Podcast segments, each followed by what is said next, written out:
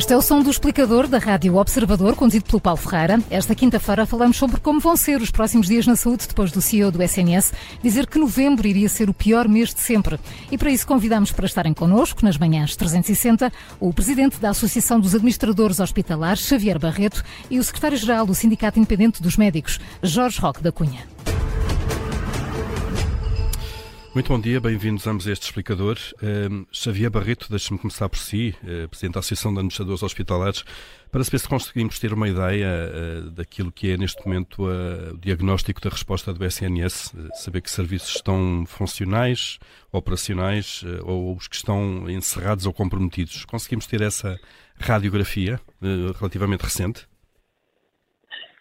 Muito bom dia, muito obrigado pelo convite. Hum, eu penso que não, não, não queria fazer uma análise muito sistematizada de, de, todos os serviços de todo o país. O que sabemos é aquilo que tem sido, que tem sido também noticiado por vários órgãos de comunicação social. Existe disponibilidade de apoio de vários serviços, de medicina interna, de cirurgia geral, pediatria, de ginecologia obstetrícia, um pouco por todos os hospitais do país. Portanto, eu diria que neste momento não existe nenhum hospital que não esteja com, com problemas. Em algumas regiões é mais crítico. Repare, quando, algumas, quando olhamos para algumas regiões, por exemplo, para a região norte, o que se vê é que grande parte dos hospitais não tem, por exemplo, o apoio de cirurgia geral e, e estes doentes estão a ser reencaminhados, estão a ser concentrados num único hospital. E, portanto, o que, o que se espera é que, a manter-se esta situação, isto vá agudizando, vá criando cada vez mais problemas aos doentes e vá colocando os doentes cada vez a maior risco. E, portanto, o que, o que nós desejamos é que esta negociação termine com a maior brevidade possível. Portanto, não, não é possível protelar por mais tempo esta negociação. Que termine já agora e que termine com um acordo, é isso?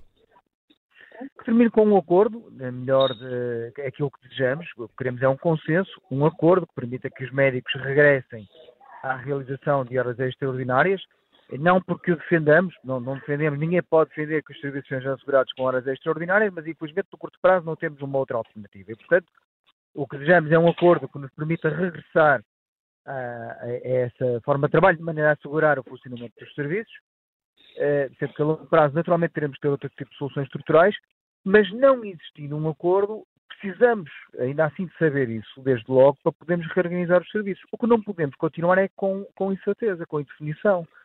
É não existe nenhuma razão, obviamente, não existe nenhuma razão para que esta discussão seja protelada por mais tempo. Hum. Desejavelmente com um acordo, isso é o que todos queremos, é a melhor solução para os doentes. Qualquer outra solução será má para os doentes. É, é, portanto, mas se não houver um acordo, então teremos que reorganizar os serviços à luz da não existência desse acordo, sabendo que é uma resposta pior para os doentes mas ainda assim melhor do que continuarmos esta incerteza. É um cenário de certeza e uma das poucas pessoas mais habilitadas para, no fundo, nos dar pistas sobre isso é Jorge Roque da Cunha. Uh, bom dia, é secretário-geral do Sindicato Independente dos Médicos. Ontem participou em mais uma reunião uh, prolongada com o Governo, sem entendimento, como sabemos. Um, queria, gostava de saber o que é que separa neste momento, de facto, os médicos do Governo e se é expectável que na próxima reunião possa haver esse acordo. Uh, muito bom dia. Uh, nós uh, continuaremos a fazer todos os possíveis para que isso aconteça. Aliás, desde há cerca de 16 meses que são evidentes, claras, as questões que nós temos colocado em cima da mesa. e, aliás, os nossos alertas, feitos na altura, mantendo-se a situação como se, como se manteve até agora, que, mais cedo do que tarde, a situação se iria agudizar. Enfim, neste momento é, é mais evidente uh, estas dificuldades, mas, enfim, desde o ano passado, uh, problemas nas, nas maternidades, nas equipas de, de urgência dos, dos, grandes hospitais de Lisboa, onde os seus chefes de equipa se demitiram por insuficiência de meios, e, portanto, o, o Governo, sabendo disso, uh, tem de criar condições objetivas para que os médicos fiquem no Serviço Nacional de Saúde. Desde logo, na questão que tem a ver para a uh, diminuição da, da, da, sua carga de trabalho e na tentativa de criar condições para que haja uh, mais médicos no Serviço Nacional de Saúde e que haja uma menor carga de trabalho hum. para todos aqueles que estão no Serviço Nacional de Saúde. E, e neste momento, Jorge Roque da Cunha tem conversado muito com o Governo, eh, agora em, no fundo num, num, processo negocial mais rápido. Uh, quão longe estão, ou perto, se quiser ir pela positiva, estão perto de, de um acordo com o Governo, de facto, que permita, uh, como Xavier Barreto disse há pouco, uh, dar uma visão daquilo com que os hospitais podem contar? É de facto incompreensível este arrastamento. Enfim, a única coisa positiva é que não se encerrou e não se quebraram as negociações, mas tudo o resto, de facto, não é compreensível porque o Governo sabe bem que se não conseguir criar condições, nomeadamente salariais, que possam uh, mitigar a perda de poder de compra que os médicos uh, sofreram nestes últimos, nestes últimos anos, que se prefigura em cerca de 20% com a inflação acumulada nesse, nesse nível de valores, com aquilo que o Governo anuncia como investimento no Serviço Nacional de Saúde, desde 2012, ter aumentado 73%, só aumentar os, eh, os salários dos médicos em cerca, em cerca de 10%, tem de haver aqui uma valorização salarial em termos objetivos. E é isso que vai separando neste momento o governo dos sindicatos, é isso? E é, e é essa a questão fundamental com a, a, a, premissa de que nós aceitarmos um, um, uma, uma recuperação faseada. E, e, já agora estamos a falar de que, de que, valores o governo já foi até que ponto? Uh, Pode-nos explicar um pouco eh, esse detalhe? O governo, o governo foi ao ponto de propor um aumento salarial no, na ordem dos 5,1%. Quando, objetivamente, aquilo que se, que se pretende para haver essa recuperação é um valor muito próximo dos 30%. Mas, repito, com a, a, a, a possibilidade de ser faseado. E ser faseado. Faseado há quantos anos? Isso depois é uma questão de negociar, uma questão, uma questão de, de, de, acerto. Nós estamos abertos a essa, essa matéria. Mas basicamente continuam uh, com essa divergência grande uh, em relação à questão do, do, da reposição uh, salarial, é isso? Que dificilmente nós podemos ultrapassar, porque por muita vontade, imagino que eu, eu, eu decidia assinar um acordo e punha lá até não uma assinatura, mas 10 assinaturas. Se não fosse um acordo suficientemente interessante para os médicos, não havia adesão em relação a essa matéria. E nós já demonstramos, enfim, uma, uma grande capacidade de, de, de, paciência e de flexibilidade na, no faziamento desta, desta, desta, matéria. Até porque, como, como também todos nós sabemos, o ano passado foram efetivadas 5 milhões e 500 mil horas extraordinárias e, e, e um, um volume de prestadores de serviço na ordem dos 140 milhões de, de euros nesse, nesse ponto de vista. Portanto, temos um governo há oito anos que sabe uh, exatamente quais são os problemas, e particularmente o Dr. Pizarro tem, uhum. tem, tem, esse, tem esse conhecimento, que, enfim, terá de fazer aqui uma proposta minimamente atrativa para que nós, naturalmente, estamos uh, interessados em ultrapassar essa hum. perturbação, somos os principais interessados nisso. Eh, já voltamos então a, esse ponto das negociações. Xavier Barreto, uh, percebemos que, que, o impasse se mantém, enfim, não, não conseguimos neste momento antever uh, se a próxima reunião vai ser conclusiva ou não. o que é que os hospitais estão a fazer no terreno em termos de reorganização, ou vão fazer durante as próximas semanas, de facto, para que neste clima de incerteza sobre os meios disponíveis, tentar, obviamente, fazer o controle de danos na capacidade de resposta?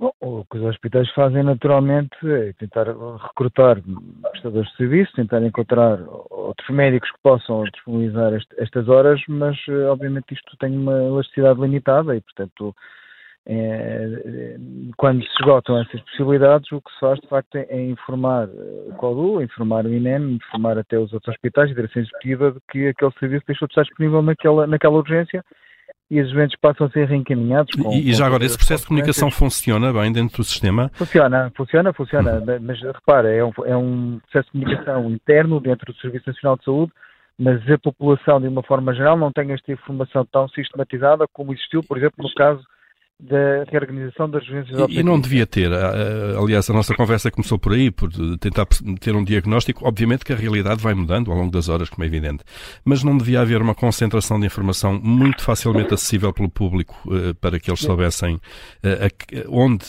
podem e onde não podem ou não devem dirigir-se. Eu diria que existia uma, existia uma expectativa que se pudesse ter chegado a acordo na semana passada e, portanto, provavelmente existiu esta ideia de que não teríamos que chegar a este ponto, infelizmente chegamos, e chegado a este ponto eu, eu acredito que sim, que faria sentido que esta informação fosse passada de uma forma simples, inteligível, portanto facilmente compreendida pelas pessoas, eh, para que, para que não, não, não tenhamos aqui nenhum equívoco na, na urgência a que se dirigem. Agora, eh, deixe-me dizer também que grande parte dos doentes urgentes eh, são reencaminhados pelo INEM, são reencaminhados pelos, pelos bombeiros e, portanto, e esses têm a informação sobre qual é o serviço de urgência que devem dirigir e, portanto, a partir do impacto não é assim tão grande como poderia ser.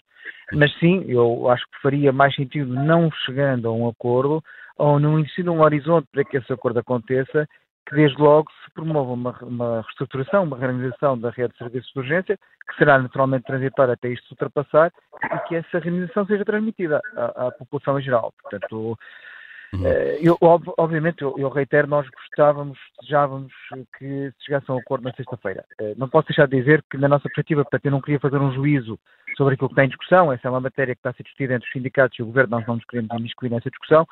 Não posso deixar de dizer que, obviamente, o interesse é que seja um acordo sustentável, e, e este sustentável tem várias dimensões. Por um lado, precisamos de contratos mais atrativos, que só isso é que permite captar e reter mais profissionais, neste caso médicos, no Serviço Nacional de Saúde. Eh, mas temos que perceber também que aquilo que se fizer neste acordo servirá como baliza, como referência para a negociação de um conjunto de todos os profissionais. Os enfermeiros, técnicos de saúde, farmacêuticos, há um conjunto enorme de profissionais, até administradores hospitalares que têm a sua carreira por rever há mais de 20 anos, que obviamente vão utilizar este, este acordo como referência para aquilo isso, que também possam exigir. E só na área da saúde, podemos ir para outras áreas também, que isso com, também pode acontecer. Com certeza, com certeza. Ao mesmo tempo, as propostas têm que ser lógicas e racionais. Portanto, repare, quando nós defendemos a redução para 35 horas, e eu não discuto a legitimidade do pedido para a redução das 35 horas, porque é um arranjo que está a ser feito por, por praticamente todo o Serviço Nacional de Saúde, e, e, ao mesmo tempo colocamos na proposta a possibilidade de reduzir o, o número máximo de horas extraordinárias, esta é uma proposta que é difícil de compaginar. Estas duas dimensões são difíceis de compaginar numa mesma proposta. Eh, porque, repare, se nós reduzimos para 35 horas, a não ser que consigamos contratar muito mais médicos e que eles estejam disponíveis no mercado, provavelmente vamos ter necessidade de mais horas extraordinárias. E se o limite máximo estiver balizado eh, abaixo daquilo que é o necessário, corremos o risco de, dentro de um ano, estamos a discutir novamente uma situação como esta. Uhum. E isso é que não podemos. Portanto, nós temos que ter uma solução e eu, eu tenho noção que aquilo que estou a dizer exige algum esforço, nomeadamente por parte dos médicos. Quando pedir a um profissional que faça mais horas extra, é, é, é, é um pedido que nós temos noção que de facto é, é, é, muito, quer dizer, é muito, não, não, não deveria ser assim. Nós deveríamos caminhar para horas extraordinárias zero. É, hum. Mas infelizmente não é essa a situação que temos, não é esse o número de médicos que temos no Serviço Nacional de Saúde e vai demorar algum tempo até conseguir recrutar esses profissionais e ter o sistema mais estabilizado. Infelizmente é assim. Uh, Jorge Roque da Cunha, uh, estas questões colocadas uh, pelo Xavier Barreto fazem sentido de facto e, é um pouco imperceptível.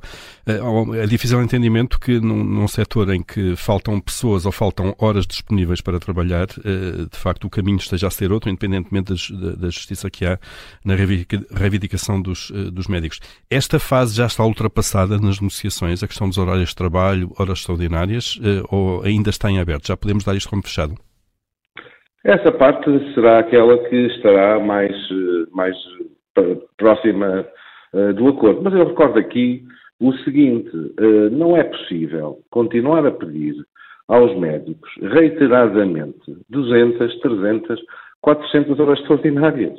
Não é possível continuar a pedir aos médicos que tenham um horário de trabalho diferente daquilo que é da, da, da, da administração pública.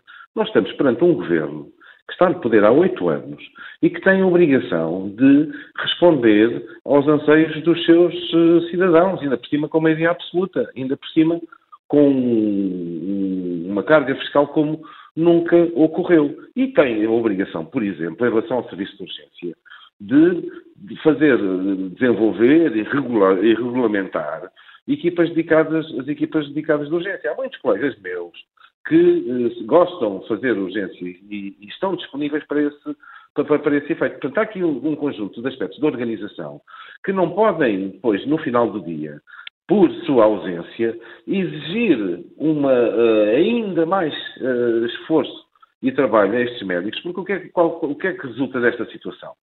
Menor disponibilidade de, de médicos no Serviço Nacional de Saúde, maior número de rescisões.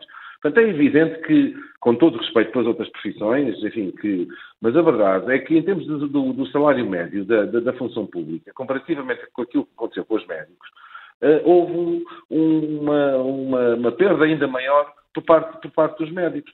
E, mais uma vez, eu, eu reitero, havendo uh, meios para pagar horas extraordinárias, 6 milhões de horas extraordinárias, havendo meios para fazer o pagamento de prestadores de serviço, naturalmente que se tem que criar soluções estruturais que não podem passar por uma, um, uma, uma, um acordo que não seja atrativo para os médicos. O que sugere é que, de facto, esse montante que é gasto pelo Estado já seja colocado dentro daquilo que é, no fundo, a, a, o trabalho regular dos é, médicos. É, é, justamente, é justamente isso que, que, que, é fundamental Me... e que tem a acumular ao longo dos anos. Mesmo a terminar, a terminar este explicador, eh, Jorge Roque da Cunha, eh, gostava de facto de saber se está confiante no acordo para sexta-feira.